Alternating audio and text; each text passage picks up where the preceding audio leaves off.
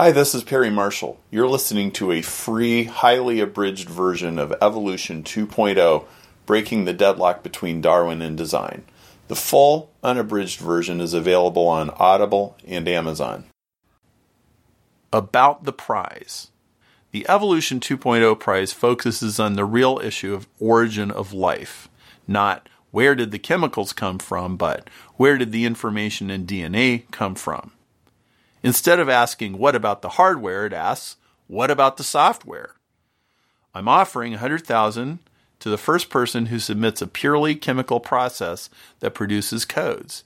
If the process is also patentable, the prize awards up to 9.9 million to acquire the majority of the patent rights.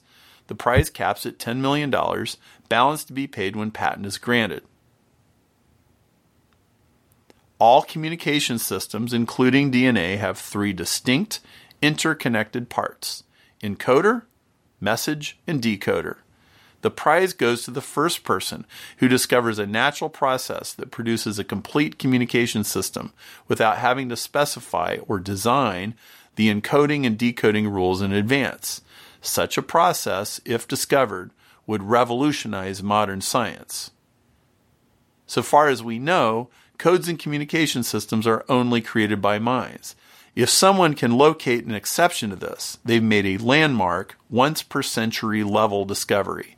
Such a discovery would garner recognition far beyond the Evolution 2.0 prize. To see detailed specifications of the prize or submit an application, visit naturalcode.org or see Appendix 4. Why origin of information is important and valuable. Discovery of a naturally occurring code would be more important than it may initially appear. Let me explain why. In short, the person who discovers this will have discovered a way to produce artificial intelligence, AI. In chapter 26, I discuss the technological implications of such a discovery. In 1953, Stanley Miller and Harold Urey at the University of Chicago mixed chemicals in a vat and produced amino acids.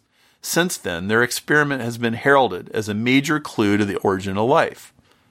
My complaint with their experiment is while it did create rudimentary building blocks of life, it didn't create any form of coded information at all. Miller and Urey didn't solve the problem I raised in chapter 21. You need a DVD player to read the DVD, but you also need a DVD recorder to make the DVD in the first place. This means the existence of DVDs requires a simultaneous plan for recorders, DVDs, and players. Origin of life shares the same fundamental problem. The existence of life simultaneously requires the rules of a code with encoder, message, and decoder. Now, what if Miller and Urey's experiment, or one like it, did create codes? What would it have to accomplish? It would have to satisfy the specification I've written in Appendix 4. The most up to date version is at naturalcode.org. Let's say you poured some chemicals in a flask at some particular concentration of compounds at the right temperature and pressure and so forth. Let's say those compounds generated, transmitted, and received a simple code. Perhaps one end of the jar encoded the temperature into a digital message, and the compounds at the other end of the jar decoded that temperature in reverse and displayed it in some code that we could interpret. Imagine that this happened without anybody cheating. This would mean that chemicals alone, without minds or brains belonging to humans or other living things, would have done something even computers on their own cannot do build a simple communication system from scratch a computer cannot imagine. It can only obey the instructions it's been given. Because a new code would have to be defined in advance, as with our DVD player, this jar of chemicals would be assigning meaning to symbols. It would be making a creative linguistic choice. That would be a very simple instance of real artificial intelligence. But from there, it would only be a matter of time before we figured out how to vastly increase its sophistication. Someday Siri on your iPhone might become a real being that knows you're there instead of merely an app that is programmed to recognize voice patterns.